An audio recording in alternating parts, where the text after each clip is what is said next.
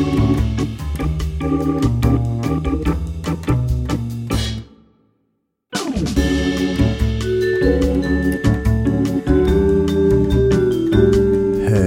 and welcome to Upstream with Jim and John, father and son conversations about discipleship and culture in the Pacific Northwest. I'm John. And I'm Jim. And today, welcome to episode 102. 102. 102. And we're going to talk about living in the tension. And my supposition, John, and you can either, I will either persuade you of this or you will correct me. my supposition is that if you follow Jesus, he's going to lead you into tension. And that uh, our choice is, our preference is to avoid tension. Right. So we look for a way to frame our faith in such a way that will remove the tension, but the tension is the point. Yeah, there's a a common thing in um, uh, searching for people who who have gone missing in the wilderness, and nine times out of ten they go downhill, That's just because because Interesting. It's where water is. Gravity takes you down there easier than it goes uphill. And every now and again, there was a really touching story of a, a dad who was looking for his son who had been missing in the Olympic National Park, actually, for two years or a year. He'd And- been missing that long. yeah, and the dad said he would go uphill. He said he said I, th- I just have a feeling, and uh, some hikers or some uh, um, national they were observing like gophers or something. they found bones up there that were his son, and he was right. He had gone uphill Oh man. and uh, yeah, just died of the elements. They went up there and they um, had made a little vigil for him there. They they buried had an actual funeral for him, but him and his his family went up there and had a thing. It was very touching, just that he knew his son that well that he would have would have gone uphill, even though everyone told him he wouldn't have. Man, we drifted deep in a hurry just introducing the topic. I know. I'm sorry. I I was just it, it reminded me of the story, and I was like, man, that was that was That's a touching story, but It it's is. sad. When usually when somebody tells me a story is touching, it's going to move me in a warm way. You you sent me to despair, were you not moved? deeply sadly. Well, I happen to know for a fact this next story is going to be happy and funny. Yes, because it is Joker story It is time, Joker and it's my time. turn. Yes. And I don't tell moving sad stories at Joker story time. I apologize. That was Uh, wrong place, I'm wrong just time. giving you a hard time. So, uh, my story goes back to my teen years in high school. I met my freshman year. I met a guy who became a lifelong friend. We are good friends now. In fact, in a Mm-hmm. few weeks, I'll be going to Dallas for a conference, and I will stay over to see my mother and to spend a couple nights with this guy and his family. Nice. And his name is Dougal. Well, that's not his. That's not his name. Uh, I his name is Dave McDougal, and I called him Dougal. The our whole relationship, so much so that his dad, when when his dad was alive, and we would talk about, he would whenever he would call me or we would talk, he would refer to his son as Dougal. Did he do it to to Dougal one on one or just? Uh. I don't know, but anytime I was around, That's very funny. yeah. So we met at a poker game. Uh, at the lunch break, there, my freshman year in high school, at lunch, a group of us would get together and play poker, um, or we would uh, flip coins, uh, even or odd for the for the quarters. We flip quarters. We got to where we floated dollars. What is that? It's just like quarters. You crease the dollar long way down the middle. Oh, and you hold get- it up and let it flop, you know, to the ground like a leaf, and you would call even or odd. And uh, if you were right, you got both dollars, and if you were wrong, the other guy got both dollars. So this isn't just for fun. This is this is. Oh, this is gambling. I mean, I really enjoyed gambling, and with Dougal, I almost had to file a tax return. I made so much money off him. Poor guy never got to eat lunch because he would lose all his money at the lunch poker game. So, uh, anyway, I I became a Christian right after meeting him. That meant no more dollar uh, games. No, it didn't. I'm kidding. It probably should have, but I was new. Anyway, uh, I wanted I wanted to get Dougal to church, you know, because he's my friend. Sure. How long have you known him at this point? Um, well, uh, he knew my dad, and I didn't become a Christian until after my dad died. That's one of the meaningful things about Dougal in my life. He's he's I think he's my only friend who actually knew my dad, That's pretty. Yeah. and so that's, pretty cool. nothing. And him and my dad had a very funny relationship. My dad bet. loved to poke Dougal. uh, but anyway, um, uh, what was I saying? You were saying you got to get him to church. Oh yeah, I wanted to get him to church. I was I fell in love with my church as soon as I became a Christian. I'm all in, man. I mean, I'm all in, and I want to get my buddies to become Christians too. So I couldn't. I kept telling Dewey, "You got to go to church with me to youth group. You got to go." No, I'm not. yeah. Come on, man. You got to go. Well, at this point in Dougal's life, he had never had a date, Sure. and I said, "Dude, the chicks come in by the busload." And he's like, "Really?" I said, "Oh yeah." And he said, "Okay, I'll go." So I take him on a Wednesday night, and we're standing around talking. And we always played volleyball before it all began, and it, it was just a fun place to be. And uh, he kept saying, "When does the bus of girls arrive?" Now imagine him like he slicked his hair. He's wearing Right. like cologne. it probably was like that. Uh, anyway, we have been life. Dougal is a friend who would give the shirt off his back. He is a brother, um, and he's the kind of friend you have. I don't know if you have friends like this, John, but uh, you've been friends for so long you've actually hated each other's guts at times, and almost wanted to kill each other at times. Uh, but we're still lifelong friends. So uh, that's my Dougal story. And uh, the, the moral of the story is if you got to lie to get your friend to go to church with you, go ahead. Well, I was gonna ask, were you lying? were were there not very many? Oh, there were some girls there, but there weren't any busloads. and uh, he, he took me quite literally. Well, probably because you said so, Well, and he trusted his friend. yeah, he didn't know I was a liar at that point. It paid off in the end, I guess. Yeah, But yeah. So that's my that's my Dougal story from high school, and um, we lifelong friends. All right, we're going to talk about this reality that um, the call of Jesus is a call to some confusion, some, Tension. some tension. Uh, I'm going to write. I'm going to read this sentence the way I wrote it down in my notes. okay, sure. Life in the kingdom of God is all poetry. This is so poetic. This whole thing. It doesn't sound like me. I was, yeah, yeah. Life in the kingdom of God is all poetry, governed by both paradox and irony. Dash, the resolution of opposites. That's what I want to talk about. That doesn't sound like you at all. Uh, You've read that to me before, and uh, even then, I was like, "What?" Well, I may have heard it somewhere, but I wrote it in my journal a long time ago. And I keep adding to my notes about the different paradoxes and ironies uh, that are included in following Jesus and this idea of the resolution of opposites. So I want to dive into this, John, and then I want to I want to explore is it really true that life with Jesus is a life of tension? And how do we reconcile that with my yoke is easy, my burden is light, Sure. and the reality that Jesus rarely appeared to be having any tension? Yeah. Uh, you got any thoughts so far? Well, yeah. Uh, first, just a mini story. I was thinking about. I could save this for later, but it's it's just too small. We're in Haiti. I was there uh, when I was 18, my, after my senior year of high school, and you went you went on that trip too. And I'm reading uh, Fahrenheit 451 by Ray Bradbury, one of my favorites. Maybe I'll get into it one day for a show and tell. And I said, "Man, you got to read this page." And you know, Ray Bradbury's he he's not there to be succinct. He's he's there to have fun. He's the most wordy dude maybe in the history of the world. one of them. And so you you were like, man, I could have wrote what's on that page in one sentence, and you hated it.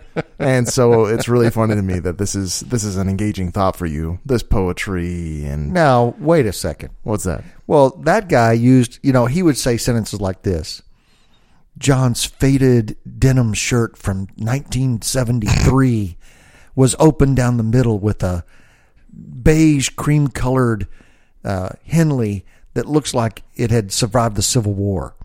And he would just, you know, use as many words as possible to describe the scene. Am I not right? I would say you were wrong. Actually, that is that's not bad. I mean, that's you know our listeners now know exactly what I'm wearing. Um, but no, he would say there's one room he's describing a, a empty room, like the walls are all bare, and he says uh, they are like the three brows of knelt giants, all like leaning their having their heads together. What what what kind of image is that? That's so crazy. I can't even picture that because I don't understand a word you just said. That's part of my frustration with him. Anyway, I love this kind of stuff, so I'm all. I, I know you do, and I would I would like to hear from any reader. I mean, any listener, any listener who understood what you just said well, maybe uh, you know read about it. the blank walls and the. Do it again. I don't know, but I don't know actually what like the word for word, but I remember the metaphor, the imagery. Anyway, my my we had a conversation similar to this about um, living in conflict or things that seem to be in conflict but really are both simply true at the same time, and that was more um, really complicated earthly scenarios. And this is kind of about the nature of God or what it is to to be a Christ follower, Yes. right? Yeah. And so you're gonna you got more to say about that? Well, yeah, just that, um, you know, like you said, Jesus is like the ultimate paradox or the ultimate um, uh, two things at once, and he had no problem with it. So we talk about, you know, if if the hypothesis is that Christians um, are called to live in tension, and we're called to look exactly like Jesus, and he w- was, I guess my question would be, was Jesus living in tension in in his time on earth? Was he here feeling tension? Well, let's get into some of these, and I think you will find yes, he was living in the tension, but without tension. Okay. All right, Ray Bradbury.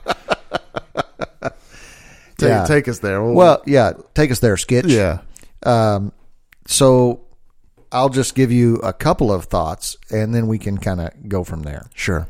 Okay, so uh, one of them is the the paradox of if you try really hard to live for yourself, you will lose yourself.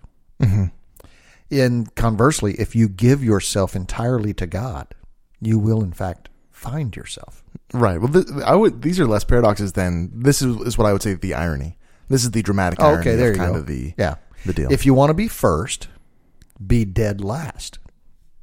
Mm-hmm. And if you choose to go first, you are dead last. Right.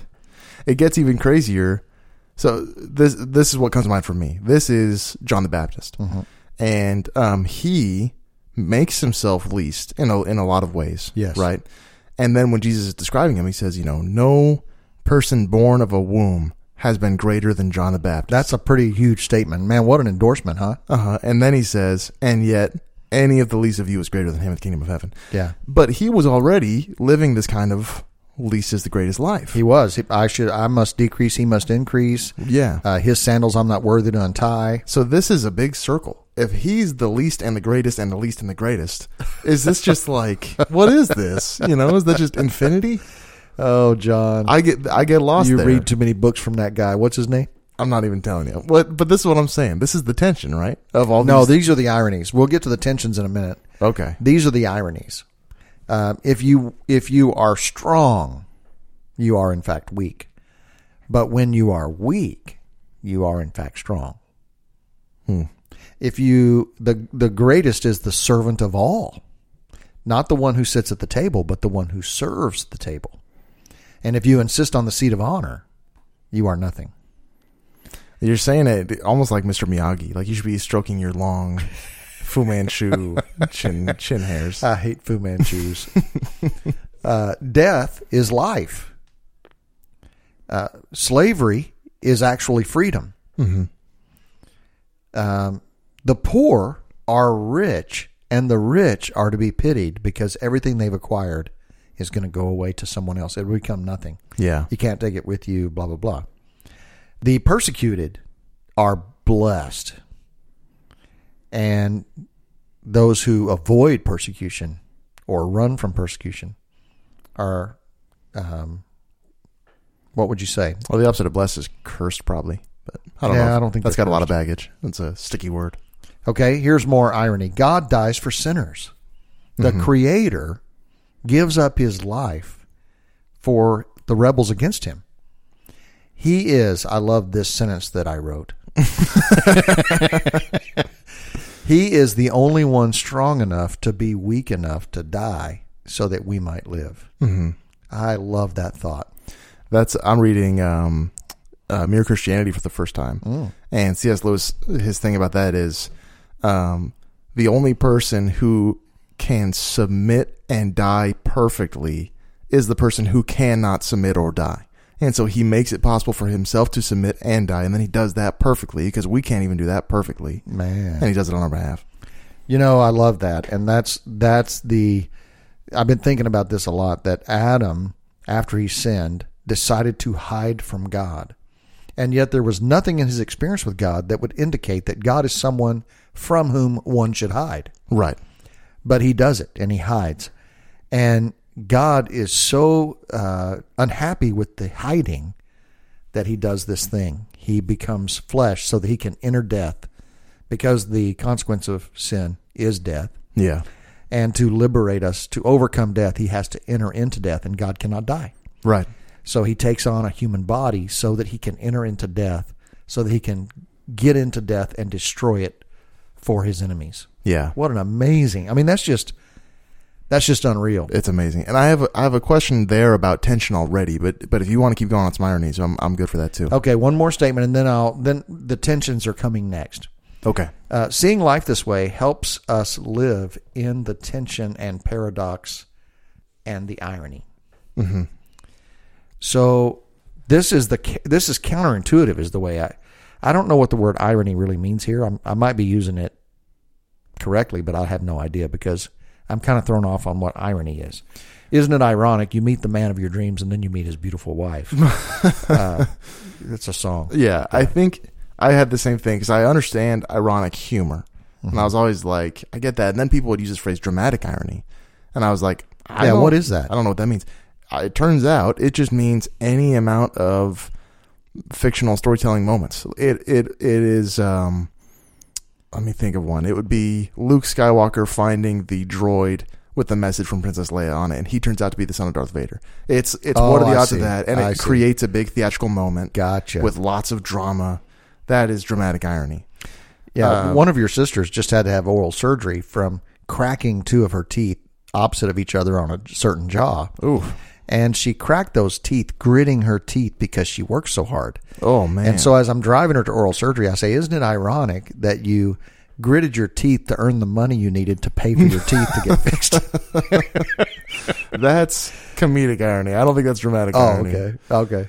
Um, yeah, I'm trying to think of other ones. It'd be like a lot of them are just narrative. Like imagine, you know, Macbeth or, or Romeo and Juliet. The the fact that they both miss each other. Like he fakes his death. She thinks he's really dead, so she actually kills herself. Then he wakes up, sees that she's dead, and he kills himself. Yeah. That's dramatic irony. Yeah, the fable where the guy, um, the guy sells something to buy his wife a ribbon for her hair because they're both poor, but she cuts her hair and sells it to buy him a thing for the thing he sold. Uh, tell tell me the joke about the uh, uh, rich guy and he's hanging out with a, a Hispanic fisherman. Oh, that's a long story. Let's- Okay, we'll save that for we'll later. save that for It's more time. more irony, but Yes. uh, in this context, then it makes sense that the you to become rich uh, in the truest sense, you become poor in the um, material, crude sense, right? Yes, but turns out God doesn't require poverty of you because many of God's favorite people were, in fact, very wealthy.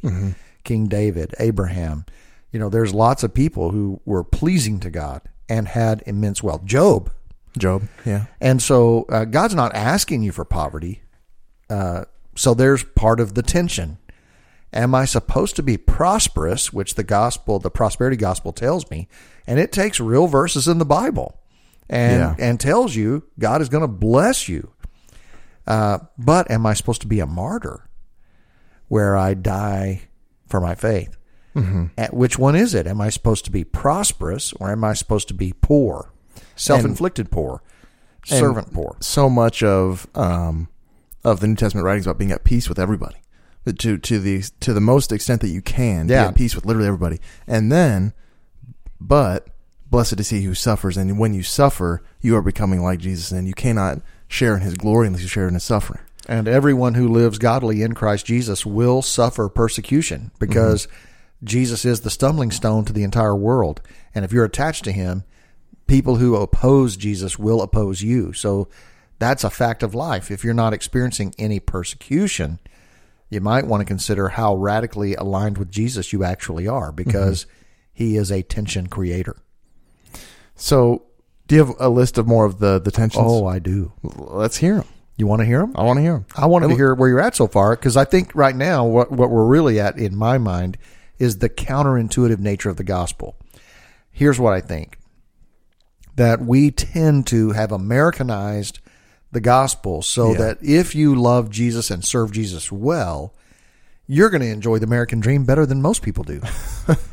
and I think that's a mistake because that that is not the whole story.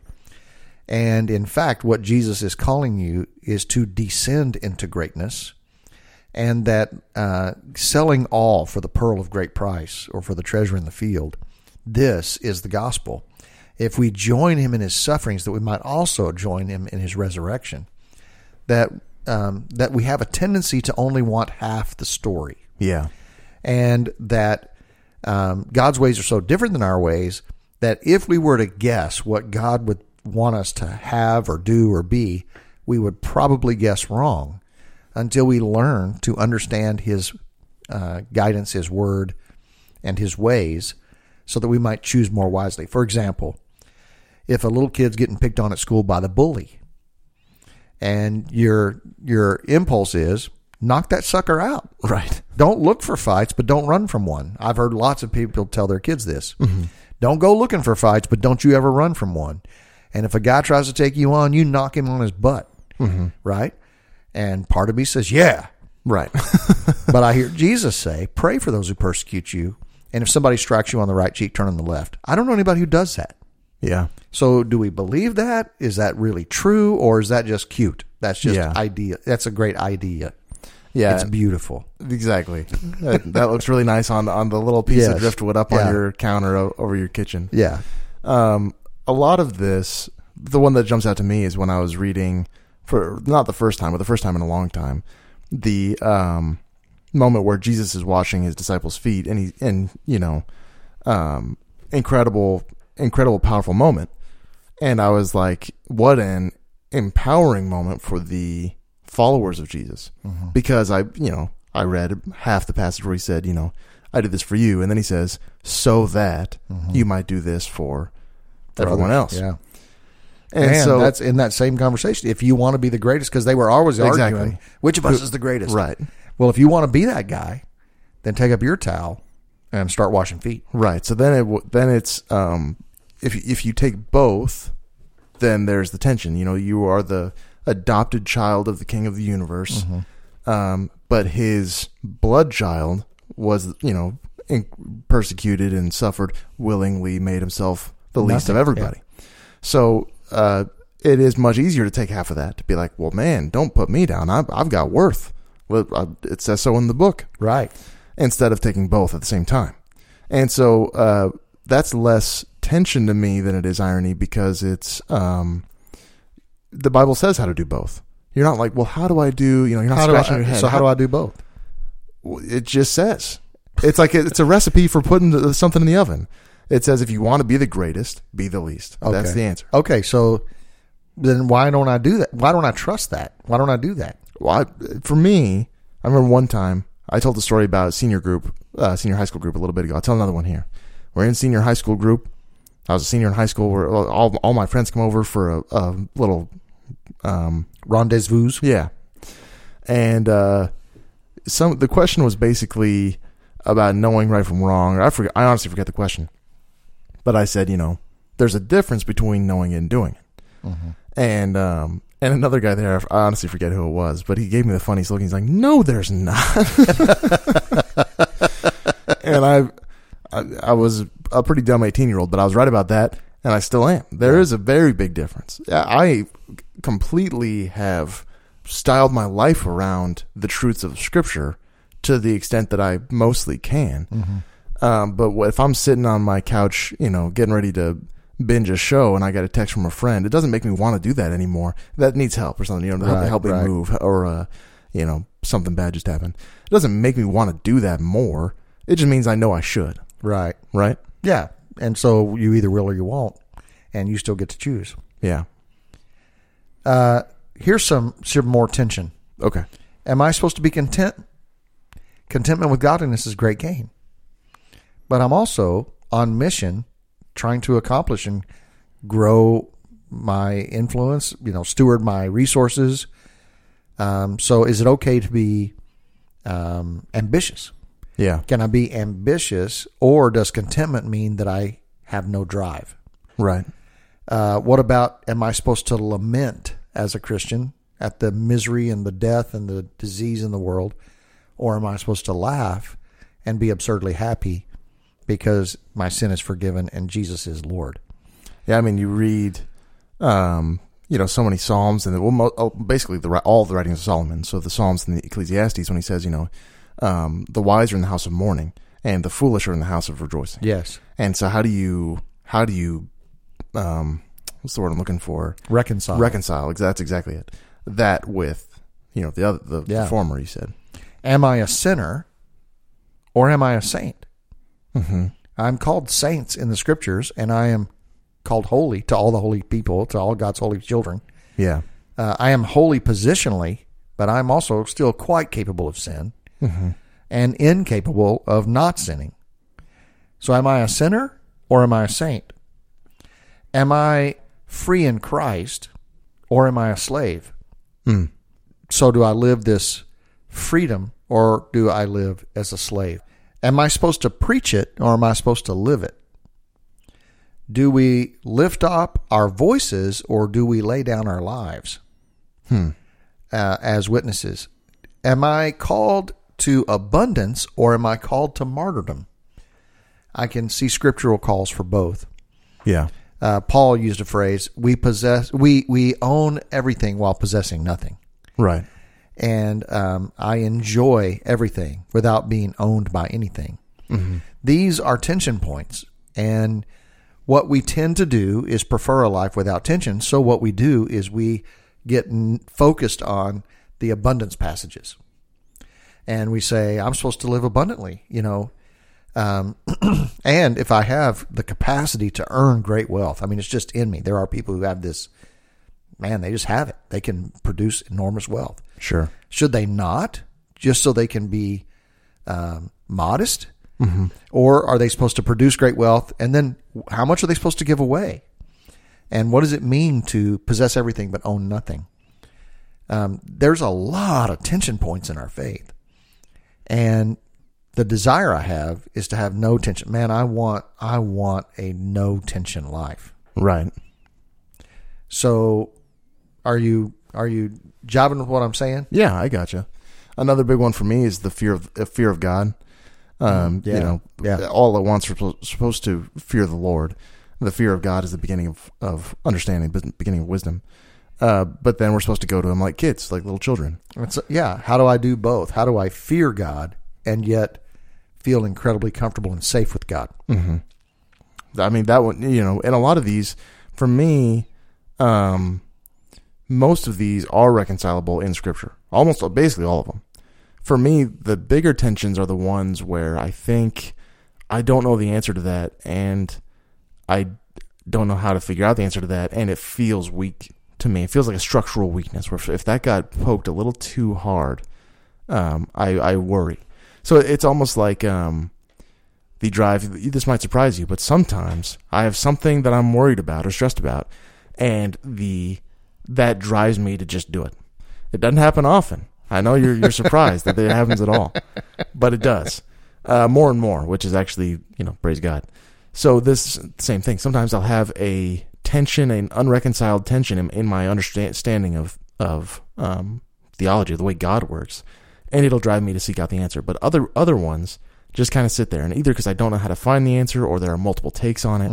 So those are what really eat me up. And this is kind of stuff like um, uh, the requirements for salvation. You know, all who call on the name of, of the Lord are, will be saved, compared to, um, you know, you must be perfect as your Father is perfect, and uh, uh, the you know sexually immoral people will not enter the kingdom of heaven, and Right. these behavior specific qualifications, and then very behavior non specific qualifications. Right. These kinds of things are the ones that really get me, the big ones. You know what I'm saying?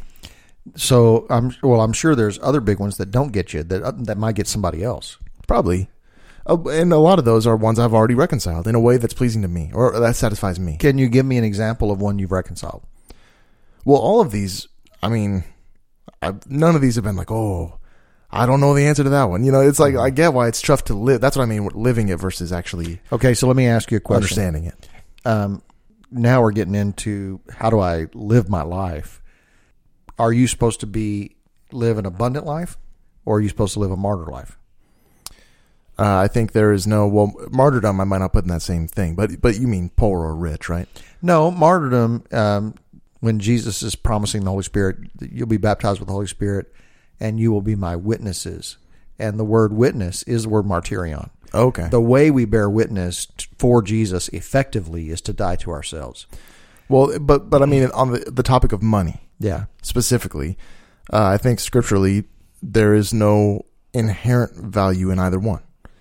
Uh, it is not commendable to be wealthy, and it's not commendable necessarily to be poor. Right. You know, we have a lot of verses, "Blessed are the poor," but each one it is it's so it's such a personal um, gospel. It is you know to do unto God whatever you have, whatever He's given to you for your specific um, lot, your specific job. Yeah. So let's try my uh, theory that if you follow Jesus, he's going to lead you right square in the middle of tension. Sure. And so he's going to lead you in a place where an enemy is going to hurt you, and you have to decide how to respond to that enemy. When do I stand up for myself? When do I demand my rights? And when do I surrender my rights? And well, and this is this is kind of a, a recent one for me. That's really, I'm always surprised at how um, radical we really are supposed to be. Like to the extent that we are really supposed to like. Do I really got to do that? And like, honestly, yeah. So I think of uh, it hit me just like a week ago. Uh, Timothy, and I, I for whatever you know, Paul is obviously he's like he's he's Russell Wilson. He's the quarterback of the New Testament. Uh, and I never think of Timothy. And um, I was reading, and you know, it says uh, he's half Greek, half Jew, and uh, when he go, he's going to go with Paul to these churches, and they he, they circumcise him. they circumcise him and they have him start living by the law. Yeah, as to not be a stumbling block to the to the Jews who they'll be preaching to the gospel to. And I was like, if that was me, man, I'm a grown man. He's a grown man at that point. he's not a kid, Timothy. He's oh, he's a young man, but he's an adult, you know. Yeah. And I'd be like, I Jesus said I don't got to do this. You guys say I don't got to do this, but I'm going to do it anyway. Like that is that's really really um, the extent to which he forfeited his rights in that moment for the sake of these unreached people uh, is is really awe inspiring. It is, and we have this is what it is to be a follower of Jesus because we join him, right? We we participate with him Yeah. in his death and in his resurrection, and we follow him. Jesus, who was rich, became poor that you might become rich. Yeah, And in Philippians 2, he did not consider equality with God a thing to be used to his own advantage, but emptied himself and took on the form of a servant and then lived a servant's life and even became obedient to death, even murdered on a cross. This is the this is the depths to which he goes. He who is great to become nothing for the sake of his enemies. yeah, How in the world am I supposed to do that? And um, while I'm, you know, this is what it is to be the king's kid. This is what it is to be the special kid. right. This is what it is to be to be the, you know, your dad is the king of everything. You don't get the royal treatment. The royal treatment is to empty yourself and become nothing to join him in his servanthood. This is so counterintuitive and so opposite of what we tend to witness. Um, Christians that get the most publicity or respect in any church are the wealthiest, successful business people who have great marriages, who live in really nice homes. This is kind of the bent. Is, Right. Man, they are they love Jesus and they're kicking butt in the American world. right. And uh, that's ironic. That's I'm not sure. This is why I think any of us, if we had been alive during the day of Jesus, we would have missed it too. We would have said, "This doesn't smell right to me." Right. And I have more. I have actual questions that I that I do struggle with as far as this tension. Uh, do you want to do our commercial break and, and review real quick and then dive into Yeah, that? yeah. And I want we're gonna we're gonna modify the review, even though you're gonna probably do a book today. We're gonna make it a change. We're gonna widen that up where um, show uh, where show and tell or story time or uh, show and tell or the review is a media view, a Jim and John media moment. Yeah. And we will talk about either a book, a movie, or music that we love. So, uh, and you're going to pick a book again? Yeah, it'll be a book this week just because I was. Uh, there's this thing. If I go the whole day thing, we're going to eat tacos tonight, and then it's like, oh, taco place is closed. I gotta have tacos tonight. like I don't know. It's like a weird. I don't want to misuse the word OCD because it's not OCD, but it's Right. it's a hang up. Yeah. Same thing. I was gonna talk about a book. I gotta talk about a book. Okay. Uh, so I watched for the first time recently. I'll start by talking about a movie, which is kind of funny, but uh, the Lord of the Rings, Fellowship of the Ring, um, extended edition. It's the first time I'd ever seen any of the Lord of the Rings movies. Wow. Uh, and growing up, this was hot stuff, man. This was like all my friends were obsessed with Lord of the Rings. All the church parents were fine with the kids watching it, even though it's really intense and dark because it was written by a Catholic and it's you know it's It it's- has a lot of great morals to it. it does, but it's funny to me. Harry Potter's a no-no, but but you can you can watch these orcs murder whoever you want. Anyway, um, be, I wanted to wait till I read the books, the Lord of the Sure. Rings books, and Lord of the Rings is great. Uh, and I think so. I mentioned C.S. Lewis earlier. What I'm actually going to talk about right now is um, the Chronicles of Narnia, Oh. which I did a roundabout way getting here. If this was on paper, I'd be deleting. What right does that have to do with Lord of the Rings? I'm going to tell you. Okay. Lord of the Rings is very respected, very very respected. Uh, inside the church, outside the church, people love Lord of the Rings, and Narnia is um, appreciated but not respected. People don't respect Narnia like Lord of the Rings. It's not liter- It's not. It's not for adults as much, and very much so. It was written for a younger audience. He wrote sure. it for his grandkids, didn't he? Or his, his Or- children, his own children? I don't think, he ever had kids. Huh. He only got married uh, in his 40s, and then his wife died two years later. Anyway, uh, these books are incredible. I'd recommend them to any adult. I read them. I got. I had the the nicest post high school summer job any lucky young man's ever had. Mu much of it in the early summer. I was sitting in a lawn chair by a lake reading Chronicles of Narnia uh, before it got really On the busy. clock. On the clock, Yeah. Before it got really busy, and you were uh, renting out you were renting out uh, canoes and kayaks and and helping people into their boats and Yeah. and it got nuts. It got to where I was really really busting my butt. But early season and a lot of times you know you'd have a day where you just you just read. And uh, anyway, so I read all all of Narnia, and I had read a few of them when I was a kid. Um, well, actually, I guess earlier in high school, like freshman year or uh, younger than that. But um, the it's I think one of the things is you're talking about allegory, right? You're talking about the power of, to use fiction to teach lessons. yeah Lord of the Rings is way more subtle. No one character in Lord of the Rings is Jesus of Lord of the Rings. and i think that's why maybe it gets more respect yeah, but you got to wonder how effective that is to a non-believer. Uh, we had a woman come teach at Northwest who, um, through the writings of C.S. Lewis, she didn't even know she didn't know the messaging of uh, of Chronicles of Narnia. She didn't know that Aslan was Jesus. She just loved these books, and she was a an atheist.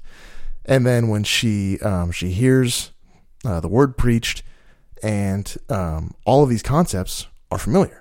She's like, I kind of I kind of already know what you're talking about. And then she comes to learn about the history of C.S. Lewis, and bam, she had been being preached to, reading these books on repeat Yeah, yeah. without even knowing, it, and it just clicked. I think the same could be said about Lord of the Rings, and when I was reading it eventually, um, it is less subtle than I thought it was going to be. In Return of the King, Aragorn is like full blown Jesus in that book. Like it's it's very clear, but not maybe not to the extent that a non believer to that extent would be in Narnia. All I wanted to say here, I've gone too long. They are very, very, very good uh, fantasy books. Even I would probably start. Well, I would start from the beginning. I'd start from the Magician's Nephew, which isn't the it's the chronological beginning. But anyway, if I would recommend one, it would be the Dawn Treader, which is book four, uh, or it would be the Silver Chair, which I think is book six. Uh, but give some respect to Chronicles of Narnia, man. It's really good. I just love it. I like C.S. Lewis a lot, and uh, and his apologetics work speaks for itself. Maybe we'll talk about that later. But that's my book review. yeah it's uh books are awesome And I love Lord of the Rings. That'll be um, one week. It'll be Lord of the Rings, one of my favorite series of all time. I just felt my my heart goes out Yeah. to C.S. Lewis. I- yeah and, and chronicles of narnia does not get the publicity it it deserves it man, there's some incredible. I teared up at parts of Chronicles of Narnia. I didn't tear up. Well, actually, I did in Lord of the Rings too. It's not for not the time. That'll be later. all right all right Anyway, hey here's our commercial break Upstream is supported by the faithful members of the Upstream team, listeners who give monthly through Patreon. This podcast is just one part of the Jim and John ministry. They also write weekly blogs, have published their first book, and are currently at work on more. Their desire is to produce transformational content as well as offer encouragement and coaching to others. The dream is to see a movement of people who are integrating the work of Jesus into their daily lives and who are joining him on his mission to redeem and restore all things. Check out their website at jimandjohn.com, where you can learn more about the father son duo and gain access to all they have to offer. If you would like to join the upstream team, consider partnering with Jim and John on patreon.com slash Jim and John. A link is also available on the homepage of their website. And remember, there's no H in John. Now let's join Jim and John for the home stretch of today's conversation. All right, welcome back. Uh, this is episode 102. In two weeks, we're doing a special episode where I think, for one, we want to hear what you, if you have any any ideas on what you'd like to see on our our big two year bonanza. As it stands, we're gonna we're gonna answer some uh, questions that have been submitted to us that we haven't got around to because they couldn't really fit. They couldn't really be a whole episode. Right. So, So do kind of a, a jamboree with those. yeah. So if you uh, if you want to contribute to that, if you want us to talk about something you want to contribute, get it in here in the next week or two, because for episode 104, it will be entirely made up of listener questions and feedback from these two years. Yeah, and so because we do, we record about a week before they come out. You got about one week You got from a when you week. listen to this. Yeah, you got a week to get us anything you want us to talk about on that episode. A question, a funny idea. Uh, for example, one of them is, "What do we think about aliens? yeah, Do we believe in aliens?" So we're going to talk about that. We're going to talk about conspiracy theories. We're going to talk about uh, advice we would give our high school selves. We're going to do several things like that, all that have come from listeners. So if you have something you want to pile in there, get it to us and watch for episode 104. please. Okay, so I feel a little. The first half, I feel like I basically said I don't have any of these tensions, and that's not that's not at all true. I was more trying to say the tensions I do have are different than these ones. Okay. So, um, so a few of mine that really, really uh, I struggle with get into more practical, uh, like what do I do at this with this in my life? So again, when I talked about my um, seeming revelations that it's you you are called to be that radical with a lot of the stuff um, in scripture at what point does that end? So you know if you have a person who um, really actually needs a lot of help and they um, you know they have mental health issues and, and they just got nobody and they need a lot of help and you can't to a certain extent uh, where the question is where do you when do you draw boundaries as a Christ follower and we talked about uh, mental health boundaries, a big part of it, and boundaries are not really talked about in Scripture very much, especially not in the early church. Yeah, and that's a real challenge. Um, it- you see the tension of boundaries. Uh, for example, when um, Paul and Barnabas go on their missions tour, the first one, um, Mark goes with them, and Mark bails out halfway through the trip. He goes home and abandons them. Yeah, So then, when they're going to go on round two of this, Barnabas says, "Well, let's take Mark with us," and Paul says, "No, the cat the cat bowed out on us." And Barnabas says, "No, he's advocating for Mark." So they get so disputed about this that Barnabas takes Mark and goes one way, Paul goes another way with Silas. So they had conflict, and it was over. Do I forgive Mark and trust him again, or no? He had his shot. Yeah. Uh, so it's very much like that, and I don't I don't think that there is an easy answer to that. well, and that's you know in, in that example, um, Paul's trying to Paul's on a mission. He's not on vacation, so he you could say it wasn't necessarily about forgiveness. It's about we need a person to help with his mission. Yeah, we If- need this. Yeah, Yeah. So, um, and then Silas, obviously that's an easy one. You know, he's our brother in Christ. Let's just take him. We forgive, you know, no big deal. We forgive him. He come with us. So you can see both. That's normally when I have, when I get confused. And when you think about, um, these radical examples, you know, Paul writes, even if my life should be poured out like a drink offering, um, that's, you know, that's worth it. That, that's, that's right. Or it could be right in the eyes of God. So just, That's a, see the the way I would word this tension. yeah, is, please. is when do I when do I say that's enough? I've given enough, Exactly. and I need to protect what I have left. Exactly. Um, I'm out of emotional resources. I'm getting low on energy, or my wife and children need these energies more than I can give to you. Uh, when is that moment, and should I not give till it hurts?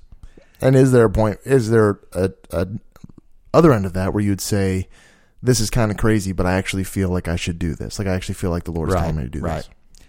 Yeah, and this is the this is this is following Jesus. This is this is uh, the the tension of He is my provider, my healer, um, and yet sometimes um, it's interesting. Tim Keller just had an interview.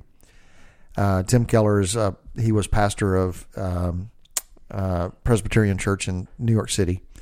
Wonderful guy, written lots of great books. I just love Tim Keller. He's battling pancreatic cancer right now. I had no idea, really. Yeah, Since when?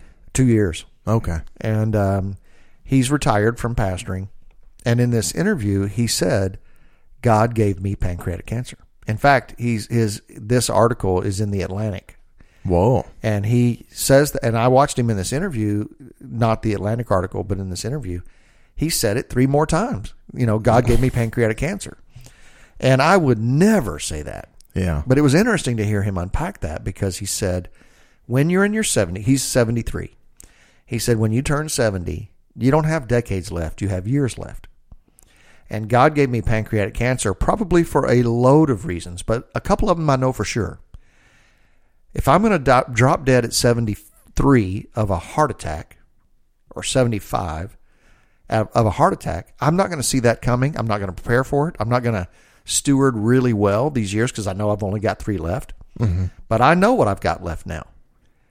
And I'm able to focus. I'm able to stop wasting time. I'm able to really laser beam my impact, my focus, my love, because I know when the finish line is. And that's a gift. And he said, God gave me pancreatic cancer so I would focus. I was unfocused. Dang, man. Um, he had another reason. I don't remember what it was, but he but he keeps he's very comfortable using the phrase "God gave me pancreatic cancer." Yeah.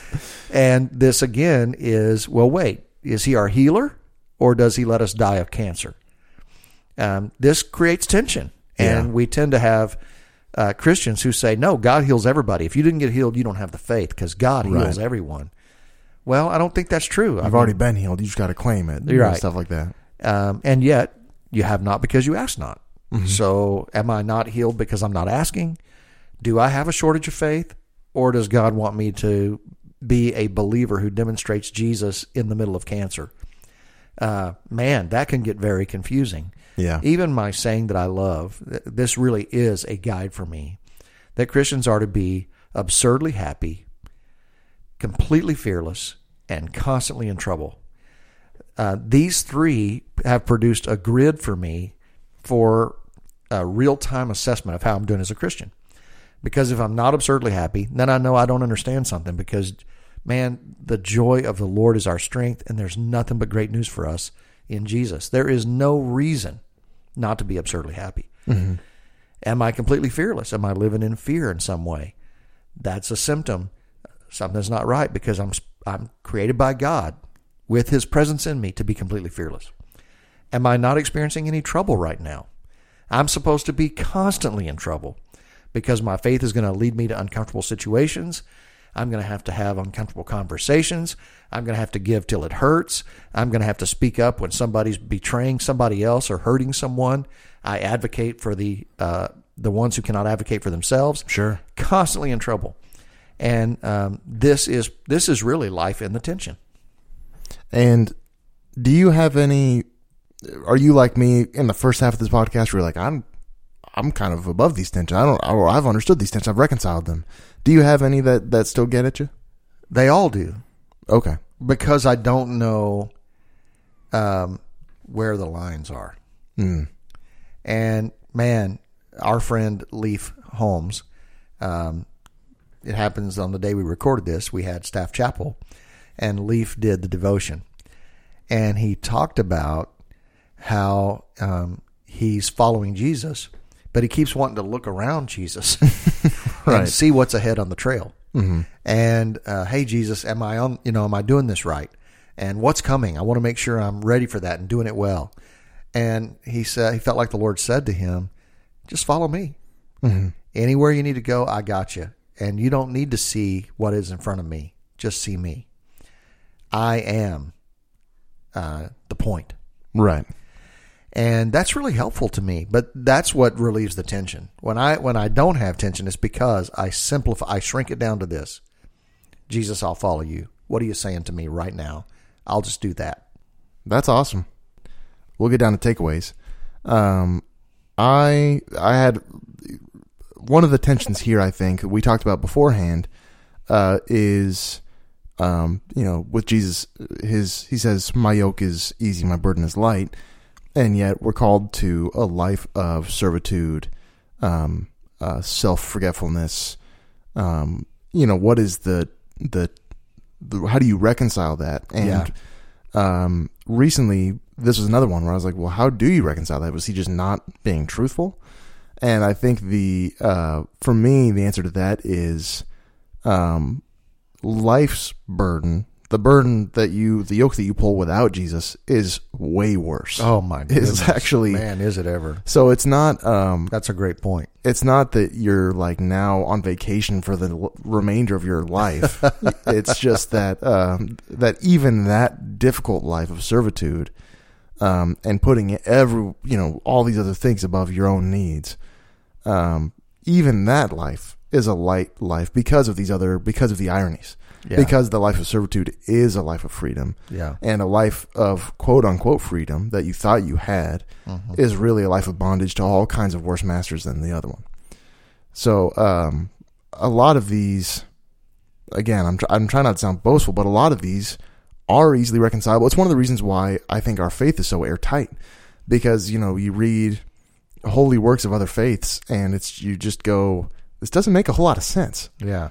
and uh, and and so much of the um, circular logic of the way God works that that initially you go, or the, the I didn't expect that thing. The I didn't expect that Jesus would come this way. That he Right. would that this is how the Messiah would show up, and and yet you plug it back into Isaiah, and it's it's a perfect match. Yeah. I mean, he wrote about it six or eight hundred years before he actually did it. and it was airtight enough that uh, when they were doing you know early apologetic stuff, when Paul would go into these churches, he would he would read them Isaiah, Yeah. and and reconcile with them, Yeah. Or even um, Jesus when he is kind of transfigured after he resurrects and he's walking on the road with um, I forget the other two guys' names, but he explains to them why the Messiah Yeah.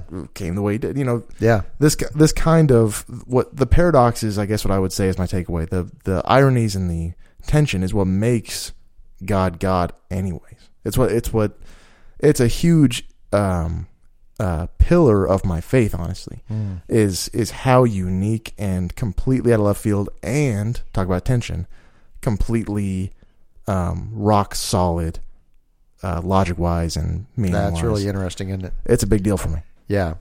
My takeaway is that um, that this, if you view all of this, the tension, the irony, the paradox, the confusion at times, yeah. If you view all of that as the beauty and poetic nature of life itself, that you don't even want a life that's not confusing.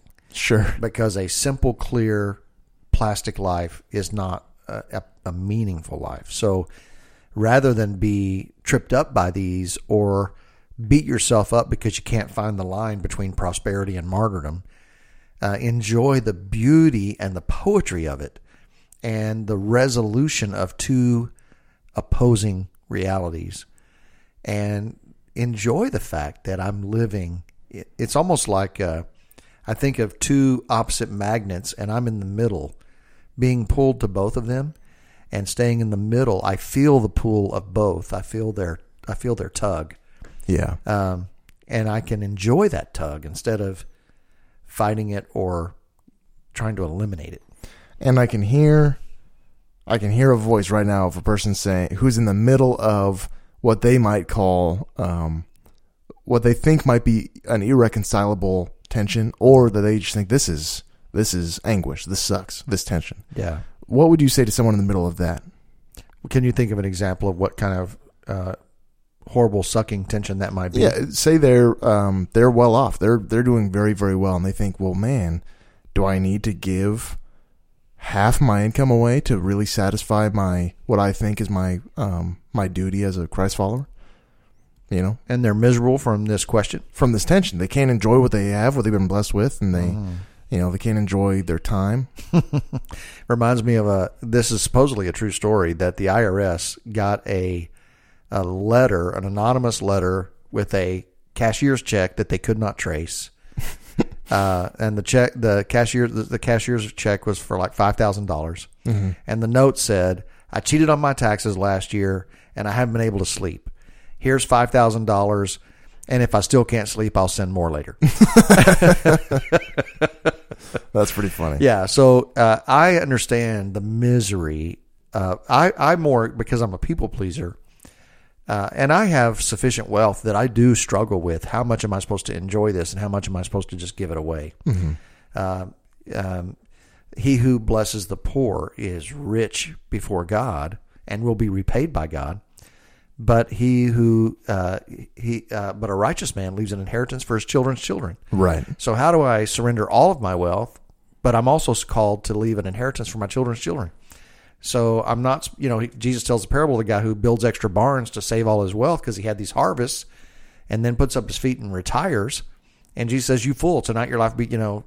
So, uh, but I'm supposed to save, but I'm, all, you know, Exactly. So there's a lot of tensions there, and so I'd say to the person who feels miserable, as my first advice would be, relax because this is not life and death. This is nuance. This is uh, joyful obedience to the Father. So uh, instead of trying to get the perfect answer, instead try to follow Jesus through the maze of complexity. And the simplicity is just do what Jesus asks you to do. If you start saying, if you're the rich guy and you don't know how poor you're supposed to be or how much you can enjoy, can I have a private jet? Do I need to drive a used vehicle? Is it okay to have a new vehicle? Should my house be large or small? Blah, blah, blah. Go through it all. Instead of that, just as you navigate, Jesus, when you want me to give something away, just tell me and I'll give it away. Um, Jesus, if I'm making a purchase that is extravagant and should not be that extravagant, please help me. Uh, there was a pastor I really liked when I was younger. He uh, planted a church that just blew up huge, big in Texas. He wrote books. He was very successful, and he drove a Rolls Royce. And he said he took his wife to the grocery store one Saturday morning, and he's sitting in the rolls while she runs there in there to get a few groceries, and he sees a person from the church, Yeah. and he laid in the seat so they wouldn't see him, and he knew right then, It was time. I got to sell this car. yeah. If you're that ashamed of it. Yes. So these are the things you just say, Lord, deal with my heart because it's not, God's not wringing his hand saying, why won't this guy get this figured out? Mm-hmm. He's saying, come follow me. Let's do this together. So I say, relax, lower the, lower the RPMs, but also genuinely offer to follow Jesus in these questions. Well, and And it won't look like anybody else. That's the thing. You can't look at somebody else's story and go, oh, he did it that way, so that's how I'm supposed to do it. Right. That's what I was going to say. Is it's so personalized. Um, all of these other churches, Paul wasn't saying you got to be circumcised so that these Jews don't have a problem with you. That was just Timothy. That was because Timothy was called to a very specific purpose. Right. So uh, that's a, another beautiful thing about the faith is how personalized your um, call can be. And a few chapters later, he's telling people who want everybody to get circumcised, "I hope you split the, you know, slip the knife and cut your whole self off. I hope you, hope you emasculate yourself, because if you get circumcised, then Christ is of no use to you." Yeah. Well, that guy's getting circumcised because he thinks that obedience It'll to save circumcision will save him. Yeah. Um, so, man, it's it's complex. Very complex. Yeah. I hope this was useful to uh, any- Anyone. anybody. Hopefully everybody, but anybody. Yeah. Uh, again, uh, you got one week. Anything you've been like, I wish these guys would talk about this. Yeah. Man, Uh, let us know. Flood us with deals, and we will make Yeah. the the two year episode all listener driven. It'll be a bonanza, and uh, we've already got a few. If we're a little short, we'll come up with something. No pressure on you guys, but but uh, we'd love to hear from you. Yeah. And you can, well, the, I, I need to get better at these spiels. You can reach us with those comments at uh, info at jimandjohn.com, no H in the John, uh, or through the contact form on the website, jimandjohn.com, or through uh, private messages on Instagram or the comment form on Instagram. Yep. And uh, we would love to hear from you. Have a great day. Thanks for listening.